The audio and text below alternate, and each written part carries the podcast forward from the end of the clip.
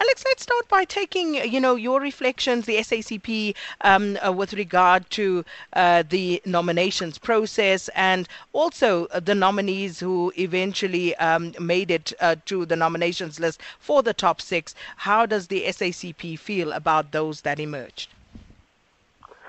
The uh, those that the, the nomination process was uh, clearly bound to produce what it has produced. Uh, there were other candidates, but clearly they seemed not to have garnered sufficient support for their names to go to the ballot. So they took uh, decisions to line up behind or to withdraw in support of other candidates. But uh, as the SACP, we are not uh, placing emphasis on who will be elected. We know our members in their independent right as ANC members have made uh, their choice. Uh, many of them uh, support Cyril Ramaphosa, but as the SACP, we did not adopt a resolution to support any of the particular candidates. What we did, we adopted principles that a leadership that should emerge from this conference must be a leadership committed to fighting corruption, to making sure that a commission of inquiry into state capture is immediately established, and to unify the ANC and the alliance. In other words, immediately after being elected, you would expect the new leadership of the ANC to deal uh, with the matter uh, essentially about President Jacob Zuma and his fate going forward. Definitely, that matter is not dead. And uh, in his uh, political report or keynote address to the Congress, uh, he had uh, two sections. The first section was uh, generally fair. The second section uh, was actually factional. That was his analysis of the assess his, his assessment of the leaks of the ANC and the alliance. He was unable to stand above factionalism while at the same time condemning factionalism. He called on alliance partners to speak inside alliance meetings. But Sakina, you will know that the last alliance national uh, uh, summit that we held was two years ago in 2015 under his leadership.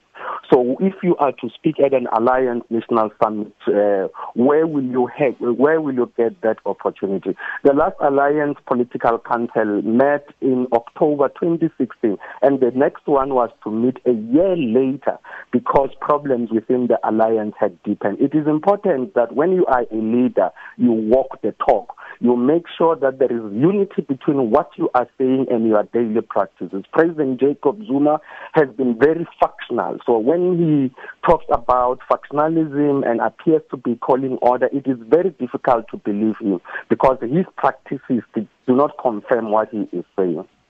And Alex, um, you know, uh, as for the outgoing top six, uh, what for you is the legacy of this outgoing leadership? One of the things this outgoing leadership uh, should not forget was their inability or incapacity to hold the president to account. Remember that in terms of the values of the ANC and the alliance, the principle of collective leadership must be respected. Now, when you have a leader who makes decisions without consulting you, that means that leader is functioning outside the collective mandate of the organization. And it appears that there were many instances where the current collective uh, uh, failed to hold the president to account. However, there are other things that they did to their best. How uh, the problem is that there is just too much power that is centered in the state, and depending on the cadre who is deployed, they could be undermined at uh, any time. The newly elected uh, officials who will emerge from this Congress will have to pay attention to this.